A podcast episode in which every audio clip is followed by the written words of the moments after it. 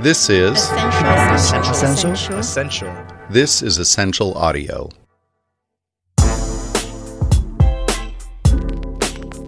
Hey, and welcome to the Money Pot. My name is Rachel Morrissey, and I'm the executive producer of the podcast here at Money 2020.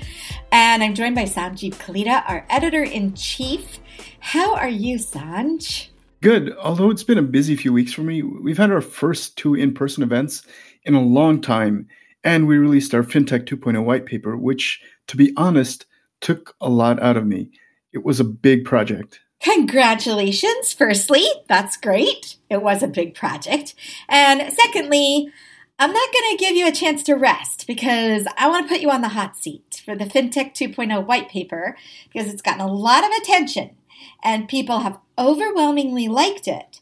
But as with all good theories, there have been one or two people to come forward and try to poke holes in your arguments. And so rather than run away from a fight today, I'm going to play devil's advocate and give you the opportunity to stand up and fight back. You think you can handle that? Well, I never claimed to have all of the answers, but I'm pretty confident in the words in the white paper, so yeah, come at me. All right, Sanj. Let's talk about your statement that every company is not a fintech company. You specifically are going against a phrase which has been bandied about a lot these days, which is that with the oncoming rise of embedded finance, every company will become a fintech company. In fact, Angela Strange has predicted that about 80% of companies will basically be in financial services within the next decade. And my argument is that the fintech companies will be designing the financial services and products, and other companies will embed their services into their products. To me, that doesn't count as a fintech company. Only the businesses which are designing their own financial services on top of what they do to make money will be a true business slash fintech hybrid. The analogy I'll use here is cookies. Not web browser cookies, which are going away, but real cookies. a, a chocolate cookie incorporates chocolate throughout the entire thing. A chocolate chip cookie has pieces of chocolate embedded in it. And when you bite into a chocolate chip, it makes the entire cookie experience better. And I think there will be a lot of chocolate chip cookies, which are non fintech companies that embed financial services into their experience. I don't think everyone will become a chocolate cookie. Ah, well, that is a very strong argument. So I think I am going to need some backup.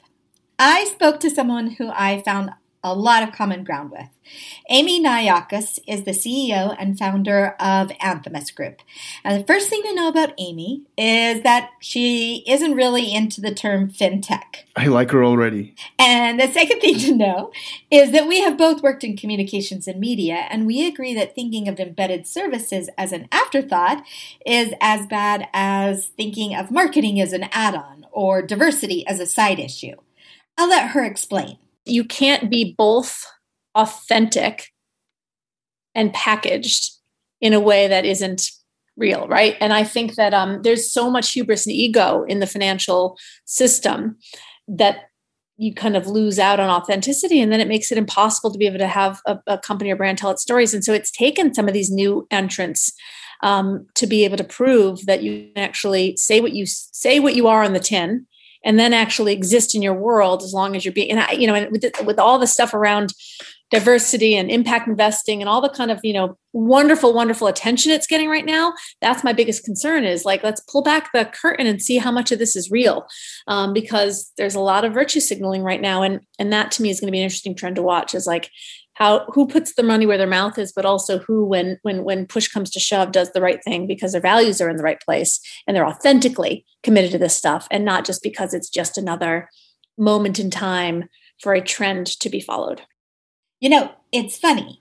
You and I have talked about diversity as a business strategy, and that research has shown that diversity is actually a huge boon to the quality of product and success of teams. And I think Amy's point here about authenticity is important. The diversity arguments are much more complex than we generally take into consideration. Diversity of backgrounds is complicated. Besides ethnicity, it could take on socioeconomic circumstances, geography, experience, and, and the list goes on. And you and I are prime examples of that. I mean, we have very different backgrounds, both from each other and from the rest of the team. No one matches your expertise or experience in payments, for example. Thanks. There's definitely some areas of the diversity debate that need refining, but I think you've made me blush. Back to the point though. What does this have to do with whether a company is a fintech company or not? I'm not good at dealing with compliments, huh? I'll take that note for the future. So, when we talk about every company being a fintech company, embedded finance is central. Money has always been influential on the movement of institutions, but with embedded finance, each of these institutions could be offering financial services products. And in that way, they would be fintech companies. And this enables fintech to affect almost every institutional industry and to reboot them and in the process affect many systems. That's the kind of healthy tension between the old and the new is that if we can get enough people deploying capital and putting it in the right hands with a value based kind of mentality of building something meaningful for the right purpose. And by the way, we're not talking about, you know, all pie in the sky, you know, charity. this is this is about generating and creating wealth and economic resiliency in our entire system across the economy worldwide by creating resiliency in the companies we're building. And if we can do that in every industry, we have a chance at reshaping what the future looks like from here. And so I, you know, I could lose a lot of thinking about what's broken, or I could just concentrate on what needs to be built anew. And that's the thing. I mean, technology is redesigning this world. And as it does, none of the areas will be siloed. Money is already intertwined with energy, agriculture, healthcare, education, and of course, commerce. And as investors support new founders utilizing embedded finance, then they will be creating financial services products inside all these industries. I 1000% agree that tech is redesigning much of our world. However, you do still need people who have a strong background in financial services intermingling with all of this. And most of the time, products for financial services require specialization and understanding the regulatory environment. And Amy agrees 1000% with you there. In fact, that was part of Anthemis's mission. We fundamentally knew from the very beginning that our job was to deploy human and financial capital in the service of creating resiliency in the financial system. It didn't mean just finding kind of the next neobank and backing that. It meant figuring out how and where to identify the rails of financial services in any industry in the economy. And, and, and the only people that could do that well, we believed, um, were those who actually had already understood and lived in that regulatory structure and that market structure, right? And I think we're seeing that come to life now um, as embedded finance, as fintech, as you know, my dad's now talking about fintech. And this is part of why I think my argument that not all companies will become fintech companies is the correct approach. Regulatory structures exist for a reason. It is easy to hate on the rules and rule makers, but they usually come in as fixes to previous problems. And again, I mean, Amy is thinking like you are. Don't get me wrong the regulatory structure in our industry, there's a lot of room for improvement. But you have to start with where it sits today and understand that before you just assume you're going to be able to improve it, right? Because this isn't like innovating inside of the travel and and and hospitality industry or the the, the taxi industry, right? The SEC, the FSA, these are massive organizations that are by design, whether you love them or hate them, there to protect consumers' financial footprints. And if we think as entrepreneurs, um, as investors, that just blowing all that up is going to be the answer, I think we've got it really wrong because a lot of people are going to get hurt in that scenario. So then I'm right. Not every company can be a fintech company. Fintech companies will provide services that will be embedded, but they will be the fintech company, not the businesses embedding their products. After all, Peloton isn't a fintech company just because it allows payment options from Affirm on their site. Affirm is the fintech. But embedded finance will have tremendous impact across all the industries, and many of them will offer financial services or products. And that intertwining of finance and other industries gives a tremendous opportunity to build resiliency into systems. And so when we think about embedded finance, we think from the bottom to the top and across in all areas.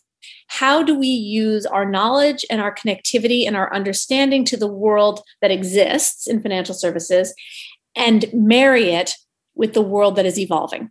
And where do we bring people together to continue to build um, and scale resiliency in the system? And that comes from really understanding the rails that support these companies.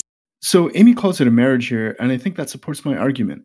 The ecosystem will expand into all these areas, and companies answering the financial needs of these areas will be rewarded.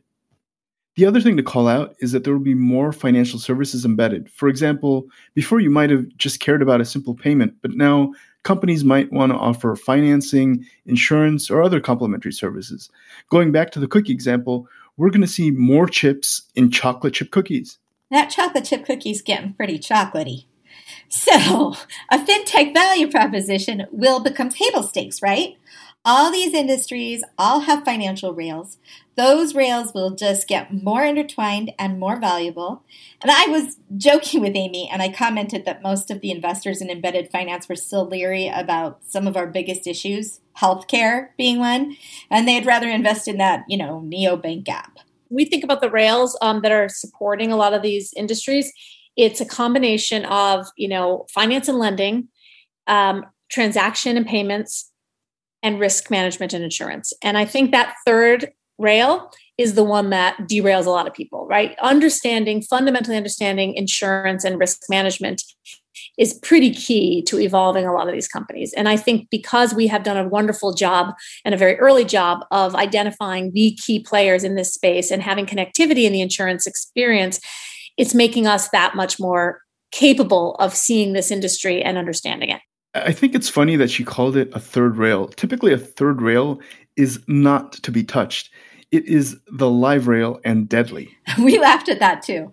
Um, in politics, the third rail is a killer issue, but it's also usually where the change and fixes are the most needed as well.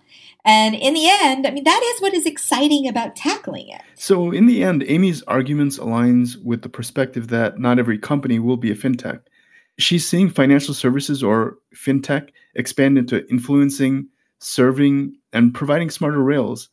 But she believes that fintech companies will need the regulatory specialization. Yeah, in a way. And you might have me there. But the phrase every company will be a fintech company definitely explains the spirit of embedded finance, even if it isn't quite the reality. And I just wanted to play devil's advocate, prep you for the real debate with Ron Shevlin and Milind Meher. Thanks. And I have some great quotes for arguments and debates that I know I'm going to be having in the near future about this. And that is it for this episode of The Money Pot. We'd like to thank Amy Nauiokas for speaking with us. We would also like to thank our own George Martin, Roland Bodenham, and if you want to argue with me about this topic in person, then I recommend you get a ticket to Money 2020 Live in Amsterdam on September 21st through the 23rd and in Vegas from October 24th through the 27th. I'm sure you will be able to find me on the expo hall. And tickets to both shows are available now at money2020.com. And if you like the Money Pot, please leave us a review in iTunes to help others find the show. This podcast will also be live in Vegas so tell us how much you want to be a part of it by sending ideas to podcast at money2020.com. And thank you for listening.